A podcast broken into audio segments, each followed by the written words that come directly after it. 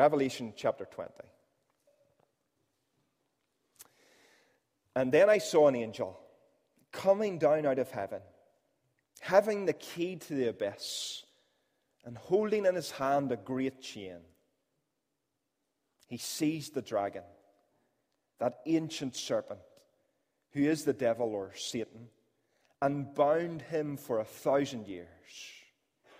He threw him into the abyss, and he locked and sealed it over him to keep him from deceiving the nations any more until a thousand years were ended. After that, he must be set free for a short time. I saw thrones in which were seated those who had given authority to judge. And I saw the souls of those who had been beheaded because of their testimony for Jesus and because of the Word of God. They had not worshipped the beast or his image and had not received his mark on their foreheads or on their hands. They came to life and reigned with Christ for a thousand years. The rest of the dead did not come to life until the thousand years were ended. This is the first resurrection. Blessed and holy are those who have, put, who, are, who have part in the first resurrection. The second death has no power over them. But they will be priests of God and of Christ and will reign with him for a thousand years. When the thousand years are over, Satan will be released from his prison and will go out and deceive the nations in the four corners of the earth, Gog and Magog, to gather them for battle.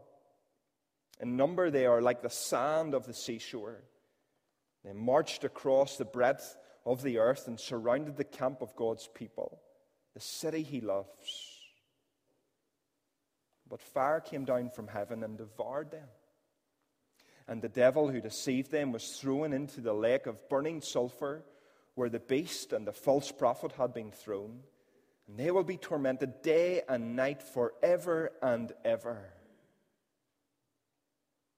And then I saw a great white throne and him who was seated on it. Earth and sky fled from his presence, and there was no place for them. And I saw the dead, great and small, standing before the throne, and books were opened. Another book was opened, which is the book of life. The dead were judged according to what they had done, as recorded in the books. And the sea gave up the dead that were in it, and death and Hades gave up the dead that were in them, and each person was judged according to what he had done. Then death and Hades were thrown into the lake of fire, and the lake of fire is the second death. If anyone's name was not found written in the book of life, he was thrown into the lake of fire. Amen. And we thank God for his word to us and we look forward to thinking about it a little bit more in just a few moments. Well, you might like to turn with me to Revelation 20. We're going to be jumping around the Bible a little bit tonight, but uh, it might be useful to at least uh, open there for a beginning. Uh, there's a great little book that gives us an overview of this topic. It's called How Will the World End? I hope to have a copy to wave in front of you, but it's in the front passenger seat of my car. So, uh, uh, but it is it's red, so you can imagine myself reason, re, uh, waving a little red book. It's by a guy called Jeremy Rennie, and it's only three or four pounds. Uh, good book company and. Uh, uh, pretty helpful. It doesn't actually come down on one particular interpretation, but gives you a good overview of some of the options. Now, here's a question for us just as we begin, and that is that without turning over the page, how does the Bible end? Do you know how the Bible ends? What are its last words? Well, you might want to turn over and uh, we just look at those last couple of verses of Revelation 22. He who testifies to these things, that's Jesus, he who testifies to these things says, Yes, I'm coming soon. Amen. Come, Lord Jesus. The grace of the Lord Jesus be with God's people. Amen. So there's a promise. Jesus promises that he's coming soon. There's a prayer. Come, Lord Jesus. And there's provision. There you go, there's a little sermon. Uh, and there's provision. The grace of Jesus is with his people. So, there, just right at the very, very end of the Bible, there's a really important sort of uh, biblical theme. Christians are people who are sustained by the, the grace of Jesus as they wait for and pray for, come Lord Jesus, as they wait for and pray for the return of the Lord Jesus. In other words, the, the, the fact of, the expectation of the return of Lord Jesus is to mark and shape our Christian journey. It's the same whenever you think of it, of that story of how a Jesus leaves the disciples in Acts chapter 1. He, he commissions them to be witnesses, you, you remember. And then he ascends into heaven. The disciples are sort of left standing, looking into the sky. And two angels appear and they say, Men of Galilee, why do you stand here looking into the sky? This same Jesus who has been taken from you into heaven will come back in the same way you have seen him go into heaven. And the implications are, of course, that the, the disciples are to get on with their task of being witnesses, conscious of the fact of Jesus' eventual return. So, Jesus' return is all through the, the New Testament, more than 250 clear references to it. And it's true even in the, the thinking of the church after the scriptures. Think of the Apostles' Creed. You know that wonderful statement of Christian truth with an incredible economy of words and with all the things it could say about Jesus. Part of what it says is, He ascended into heaven, He is seated at the right hand of the Father, and He will come to judge the living and the dead. Jesus' return is a key Christian teaching. And, and we're going to think a little bit more about application towards the end of our time tonight, but a, a, quick question for us Does it function that way in your life and in mine? I suspect that we do not give it the emphasis in our lives and the space in our thinking that it has in the scriptures. So it's great to be able to look at this key tri- Christian teaching this evening. Uh, as we sort of round off our little foundations series. And as we do that, we're going to see that it's one of those areas in which Christians disagree. And we want to sort of gently indicate where we are as a church amongst those varied views. Really, the Westminster Standards don't nail us down particularly to one view, but th- there is one view that has been particularly common and dominant uh, within sort of our tradition. So, some simple things to say uh, this evening. First of all, as you can see on the screen there, Jesus will return. I, I remember as a, a, young person reading a book about our solar system. I was a helpless nerd. And, uh, and I read in this book about our solar system how uh, the expectation would be that in so many million years, uh, the sun would begin to run out of batteries. What is it? Helium, hydrogen, hydrogen, and, and, and would uh, expand massively uh, destroying the earth as it expanded before it burnt out and uh, compacted again and became a dead cold star. And, and armed with my newfound knowledge, I confidently asked my cousin, a girl called Jenny, confidently asked my cousin, Jenny, do you know how the world's going to end? Because I do. And, and she said, Of course, Jesus is coming back. And I had to park all of my useful knowledge about the expanding sun. She was absolutely right, of course. My astronomical predictions were absolutely irrelevant. The world will not end with a burnt out sun, or an asteroid strike, or an alien invasion, or a global nuclear catastrophe, or a zombie apocalypse, as some of you delight to watch. Uh, we, we will not bring it to an end at all. Jesus will. At some point, Jesus will come back. So history is linear, it's moving from one point to another. Eh, we are on a journey from creation to new creation. It's easy for us to think that everything is permanent, that it will always be here and solid. But actually, there will come a point where the Lord calls time on his creation, and he will do that when Jesus returns. And that return will be dramatic. So, actually, we're going to jump back a little bit. You might want to eh, look this up or you might want to just listen to it. It's a few verses from Matthew chapter 24. Matthew 24, Jesus speaking himself. Matthew 24, verses 29 to 31. Immediately after the distress of those days, Jesus says, The sun will be darkened, and the moon will not give its light. The stars will fall from the sky, and the heavenly bodies will be shaken. At that time, the sign of the Son of Man will appear in the sky, and all the nations of the earth will mourn. They will see the Son of Man coming on the clouds of the sky with power and great glory. And he will send his angels with a loud trumpet call, and they will gather his elect from the four winds, from one end of the heavens to the other. Now, a few initial comments to make there about Jesus' second coming. This is what this is talking about. First of all, it's so very, very different from his first. That's something that we need to, to, to really just uh, underline. When Jesus was born in Bethlehem, so few knew about it. If you had been a shepherd in the next valley, you might never have heard about Jesus coming. Some shepherds saw it, some wise men, but his arrival was quiet, it was easily missed. But this is not how it will be with his second coming.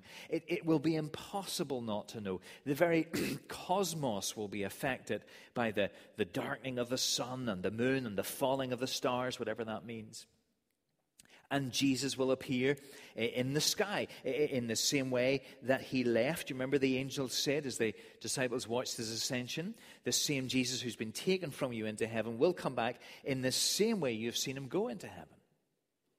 And yet, somehow, somehow, all people on earth will see him. Doesn't matter if you're in the next valley or not. In Matthew 24, verse 27, it describes his coming light like lightning. You know, you know how it is with, with sheet lightning. You sort of, it may start over there, but even if you're looking over there, you're going to see it. It's a really useful image. Doesn't maybe help us exactly understand how that's going to happen. But everyone will see him, for as lightning that comes from the east is visible even in the west, so it will be with the coming of the Son of Man. So this will be a global experience.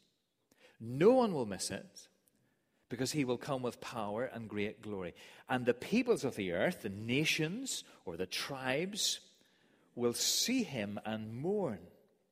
For the very one that he the very one who has been rejected by them who they've decided to live their lives independently of, who, over whom they have scoffed, he will have arrived.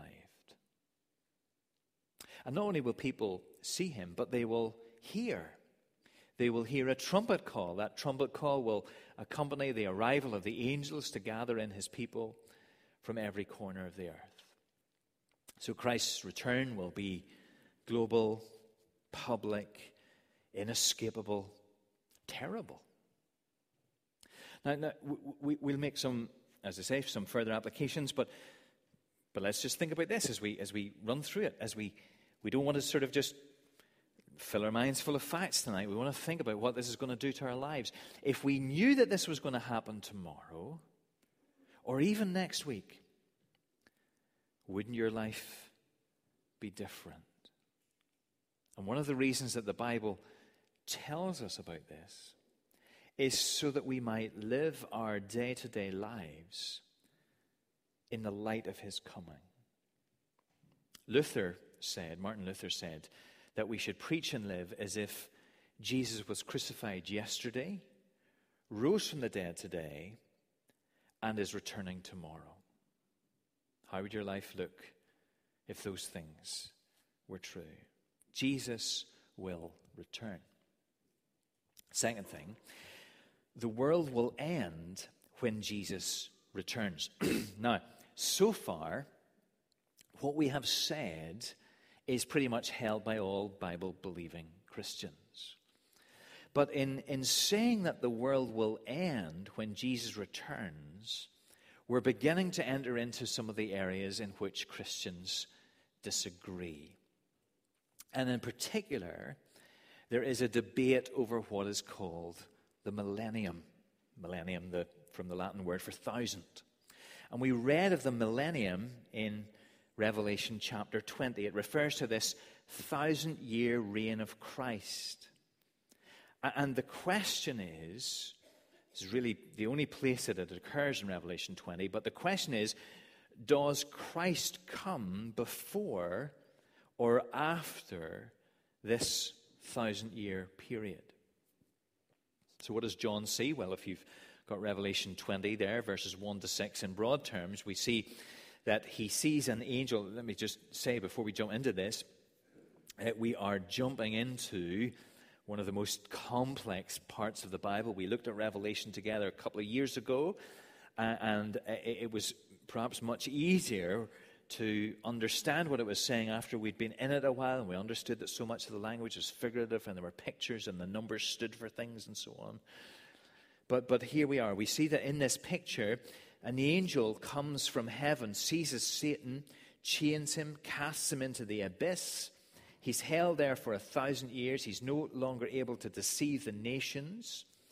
And, and then uh, we see that the, the, souls of the martyrs who come to life at the resurrection, they reign with Christ for the same period. So, this thousand year period is a period when, when Satan is bound and Christians reign. Now, what does all of this mean? Well, as I said, Christians have disobeyed, uh, dis, uh, agreed and debated over this for, for a long, long time. And there are sort of three main views, sort of four. But uh, we're going to try and briefly uh, describe them. And, and, let me say, I, I'm, I'm not particularly perturbed about presenting what I think is right, but I am a little bit perturbed about pretending what some other people might think is right, and I don't really want to misrepresent their views. And if you feel I have, I, am sorry. Uh, they're going to get truer as they go on. How about that? Okay, so we're, we're, we're, and if you think, oh, this is my view right at the start, really, really sorry, but stick with me. I, I do remember, I do, this is a completely different uh, uh, topic, but uh, I do remember being at a lecture one time. A, a great uh, lecturer was uh, talking, he was a great teacher of the Reformed faith, and, and the students were there in front of him. And he said, now, it was a first year class, they'd just all arrived, and came from all sorts of different backgrounds. And he said, Now, I realize that not all of you are reformed. But he said, You will be in heaven. And, and therefore, and therefore you stick with it because you'll, you'll, you'll get closer as you go on. So, anyway, uh, so premillennialism, that's the first one. Pre, premillennialism. And, and the, the, the pre bit is to say that Jesus returns before the millennium. So, what happens according to this view? Christ returns with heavenly saints. Remember in Revelation, there are beasts. There's a beast from the land and a beast from the sea. They sort of stand, if you remember back a couple of years ago, they stand for uh, political power and false ideology. So, all that's sort of true and against, or all that's untrue and against God. And, and uh, they, they, uh, the, the, political ideology and, and, and falseness is destroyed. Satan is removed from the earth, he's bound in the abyss. Uh, those Christians who have died are resurrected to reign with Christ over the world, and that reign lasts for a thousand years. So, premillennialism means that Jesus comes and sets up a kingdom here on the earth. And at the end of that thousand year period, Satan is released from the abyss, uh, leads a rebellion against Christ. There's a sort of a second fall almost. And at the last moment, God intervenes Satan's thrown into the lake of fire. And then the, all the dead are resurrected. and The final judgment takes place. Now, here's a diagram that sort of uh, uh, indicates that. Again, there are loads and loads of variations on these views. So, uh, this is what we might call uh, historical premillennialism. So, the, the cross on the left hand side of the diagram is the first coming of Christ.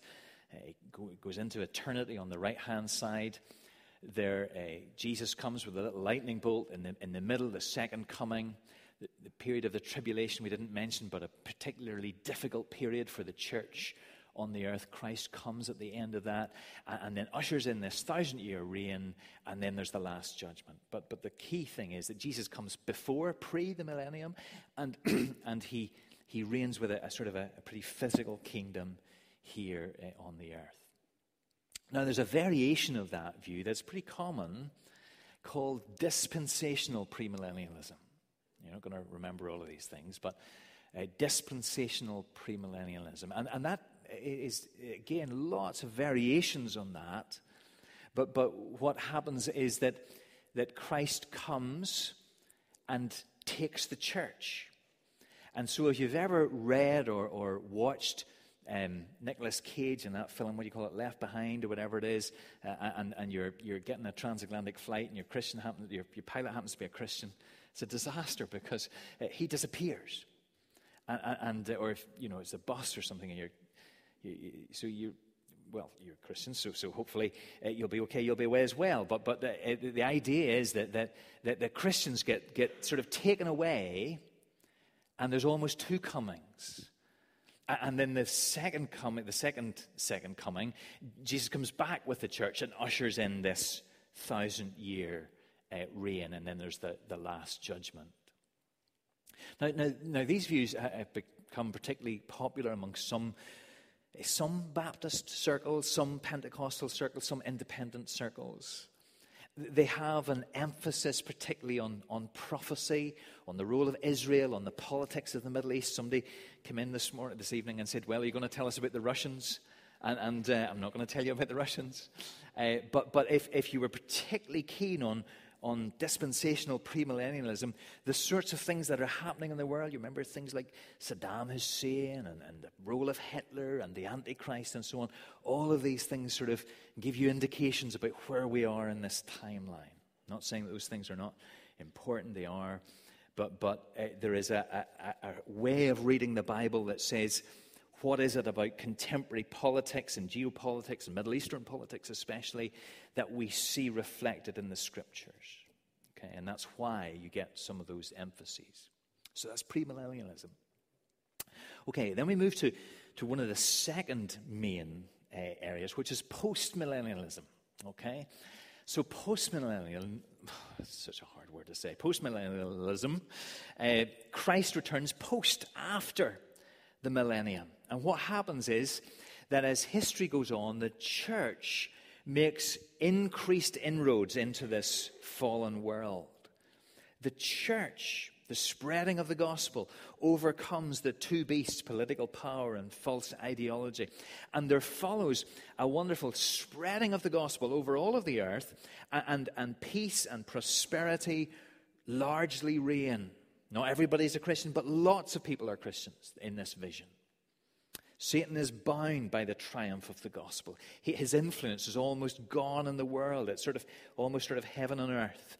And uh, that uh, thousand years may be a, a symbolic thousand years or a literal thousand years in this thinking.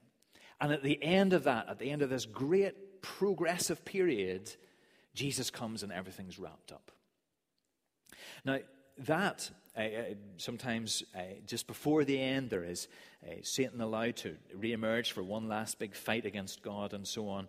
But there are, are a number of different uh, views about that. That, that. that view is less common today, but interestingly, it was much more common about a couple of hundred years ago in the time of the great expansion of empire and along with that of missionary movements because there was tremendous optimism. You might know if you know your history, there was tremendous optimism that, that, that the, the, gospel was going to all the, wor- the world and, and, and, new tribes were being reached and new peoples were coming under the reign of Christ. And, and there was a sense in which they were saying, This is getting so good. And, and, and as people read the Bible, those experiences inevitably sort of shaped their approach and said, This is what this millennium means. Gospel is spreading across all the world. And at the end of this, Christ will come. And then, of course, we get into the 20th uh, century. We've got two world wars, and lots of uh, that optimism uh, disappeared. So there's the, the diagram that uh, indicates this the millennium as a golden age before the return of Christ.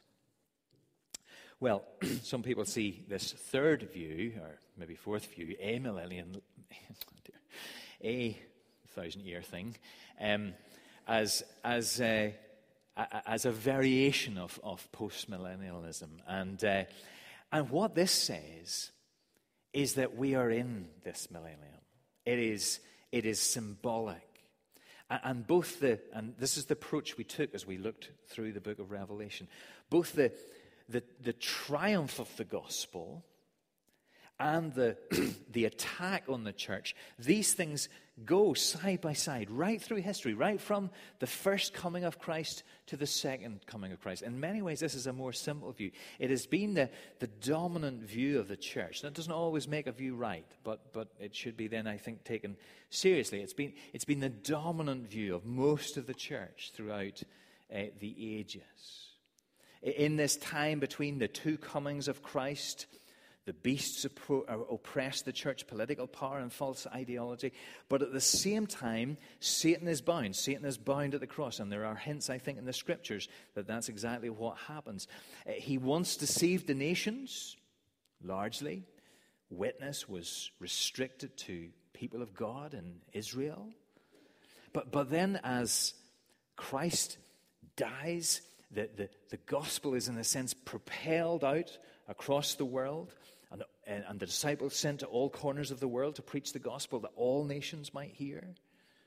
And at the same time, glorified saints reign with Christ now. We know that that will happen as we go to be with the Lord. We reign. Some people think that coming towards the end of this time, and, and we did suggest this as we looked at Revelation, that there would be a time of, of difficulty, particular difficulty for the church, when Satan might have more power and, and there would be great oppression for a short period, time of the rise of the Antichrist and so on. But Christ will then return and destroy all that is against him. The dead will be raised and all will be judged. And unbelievers will finally be punished, and a new heavens and a new earth ushered in.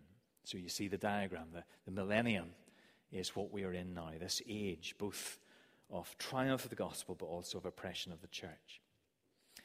now, that, now, that's the view that's, that's most common in Presbyterian circles. It does seem to me to, to make best sense of the text.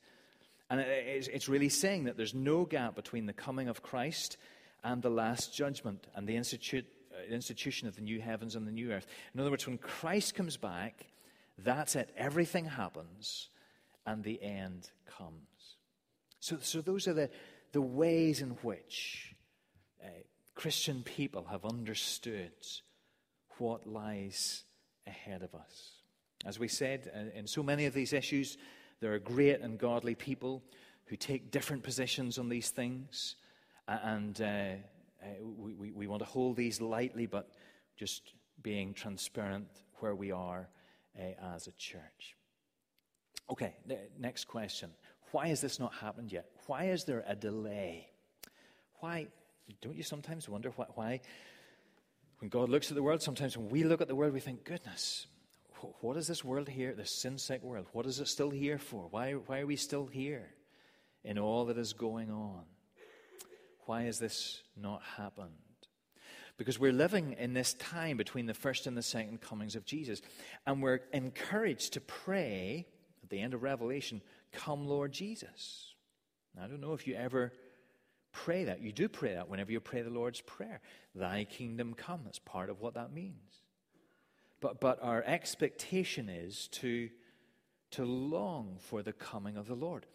And, and, we, we look forward to that. Naturally, we look forward to that because that will be the time that there's no more death or mourning or crying or pain. Now, why has that not happened? Well, 2 Peter chapter 3 tells us that. 2 Peter chapter 3, verse 8. Again, you might want to look it up, uh, you might want to listen. 2 Peter 3, verse 8. Do not forget this one thing, dear friends. With the day, with the Lord, a day is like a thousand years, and a thousand years like a day. Maybe a little hint there that those thousand years period are not to be taken uh, literally. Uh, the Lord is not slow in keeping his promise, as some understand slowness. Instead, he is patient with you, not wanting anyone to perish, but everyone to come to repentance. But the day of the Lord will come like a thief. The heavens will disappear with a roar. The elements will be destroyed by fire, and the earth and everything done in it will be laid bare. So you see, Peter's talking about the second coming of the Lord, day of the Lord, coming like a thief, and in the middle, he explains the delay. The delay is because of the Lord's patience And as the Lord delays his coming, what is happening?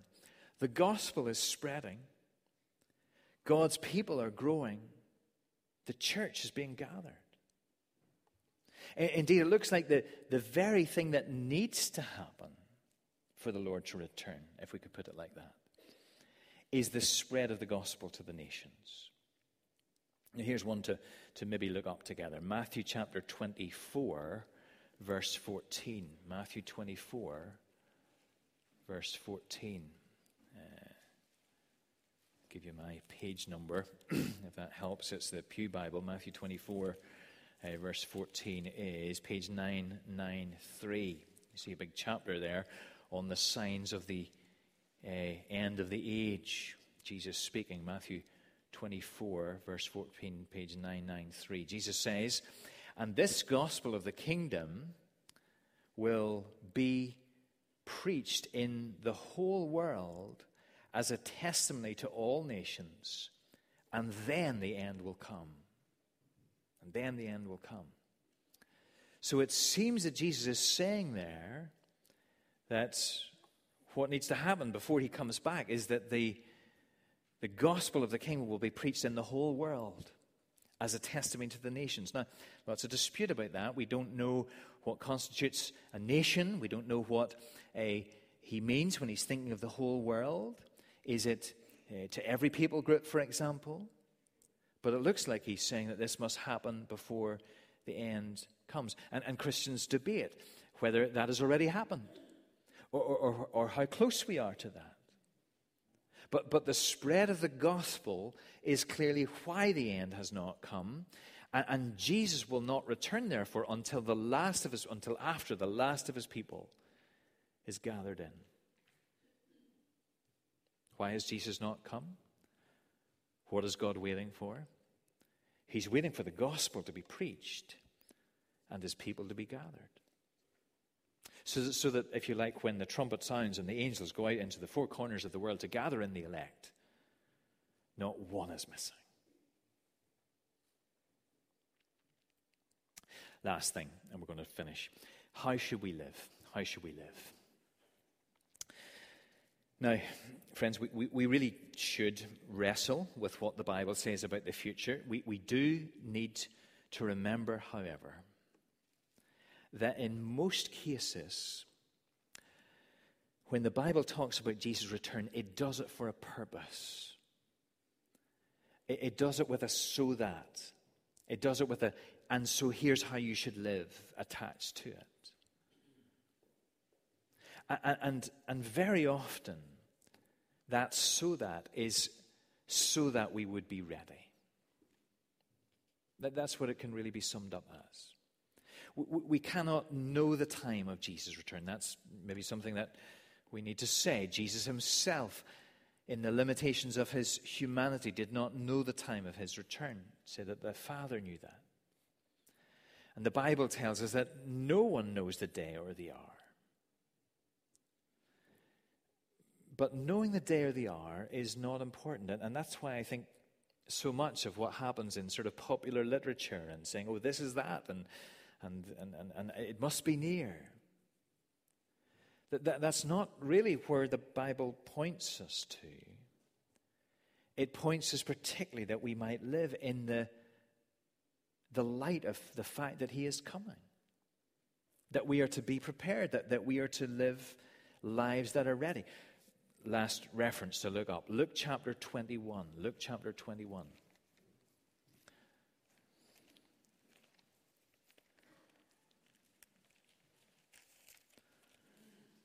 Again, a passage entitled in the uh, NIV here, uh, Signs of the Ends of the Age. It's, it's page 1057. Luke 21 from verse 34.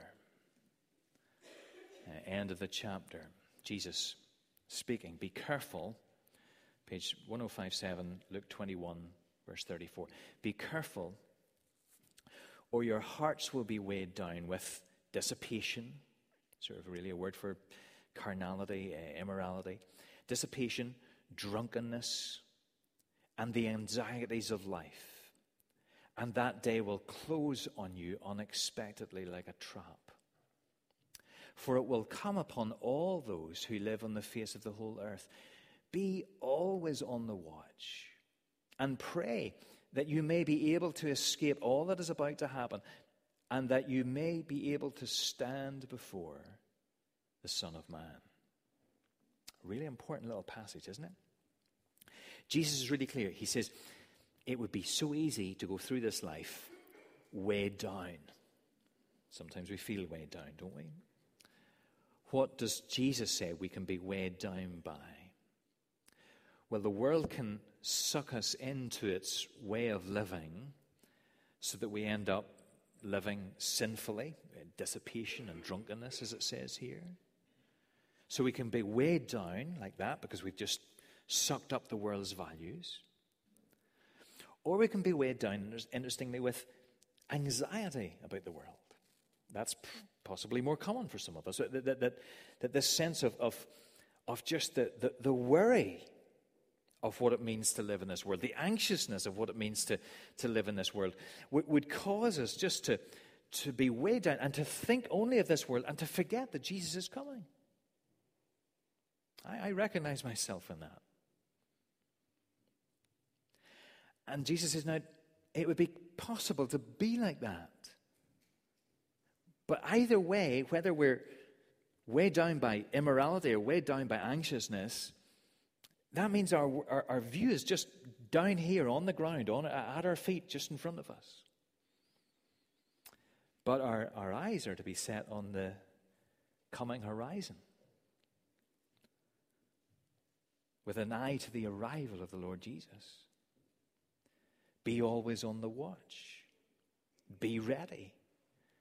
Don't get caught out. And you remember that Jesus told lots of parables with this sort of theme. Remember, thief breaks into your house unexpectedly, or a master goes away and leaves servants to do a job and then returns unexpectedly, or bridesmaids waiting for the bridegroom and their oil has run out and so on. They're not ready. And the message is you don't know when he's coming. So live your life ready. That if the trumpet sounds, if the lightning flashes across the skies, you're ready. What does that mean?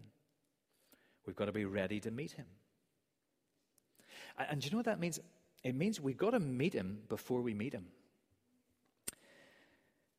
We've got to meet him before he arrives. You, let me tell you, I, I, at 16, I had made a profession when I was primary school child, wandered away from the Lord during my high school years, and yet always sort of knew that it was there and, and worried about it. I remember in an RE class, I'm not sure if this would happen in an RE class now, but in an RE class then, I, we, we were looking at the question of the Lord's return. I remember asking the RE teacher, because I was, I was worried. I thought, if the Lord returns, I'm not ready.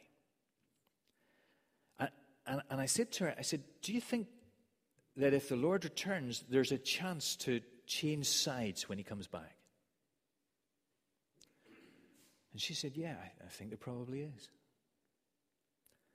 And I thought, Great, that'll be fine. But you know what? I don't see anything in Scripture that hints at that. That when Christ comes back, the lines are settled, the sides are, are determined. And so before we meet him, we need to meet him. We need to come to him as our Savior before he comes to be our judge.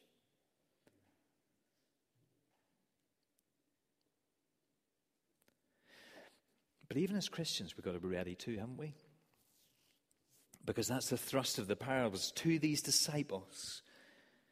Be prayerful, be holy, be about his mission. That's the, the hint of the angels to the disciples who are looking into the sky. The same Jesus will return the same way that you've seen him go. Basically saying, What are you waiting for? Get about this business of being witnesses. Get on with what he's asked you to do. And then hold lightly to this world. Oh, one more reference 1 Corinthians 7. Just, I'll read this one, you don't need to look it up. What I mean, brothers, is that the time is short. This is 1 Corinthians 7, verse 29. The time is short. From now on, those who have wives should live as if they have none. Those who mourn, as if they did not. Those who are happy, as, as if they were not. Those who buy something, as if it were not theirs to keep. Those who use the things of the world, as if not engrossed in them. For, Paul says, God says, for this world in its present form is passing away. I once uh, went on a geography field trip to the Holderness coast. Don't know if you've ever been on a geography field trip. They take you to the most uninspiring parts of the country. And the Holderness coast is northeast of England, and it's a long stretch. It's known as the Fossil Coast at points, and a long stretch of, of uh, high, soft soil cliffs. Of course, the North Sea just beats on those cliffs, and they, they, they get eaten away and they collapse. And, and it's part of that part of the coastline where you see houses tipping over the side and onto the beach below. Now imagine that you owned one of those houses. And every year you saw the cliff edge coming a little bit closer. Well, there would come a point at which you would, you would move. It wouldn't matter how much it was going to cost you. You would move. You wouldn't live in that house. But think of what would happen for those couple of years before you were going to move. You wouldn't be putting in planning permission for a conservatory, would you? You wouldn't be saying, Do you know what? I'm going to do this somewhere. I'm going to remodel the garden. In fact, I think we'll, we'll decorate all the bedrooms. Because you knew that that, that, that house is it's going over the edge. It's not going to be here soon. So much of what happens to capture our attention is, is right on the edge of the crumbling cliff of this world. And so Paul is saying, this world in its present form is passing away, so, so don't pour yourself into it. Rather, be prepared for the Lord's return and be about his work as we wait for his coming. The Lord is coming. Come, Lord Jesus. Let's pray.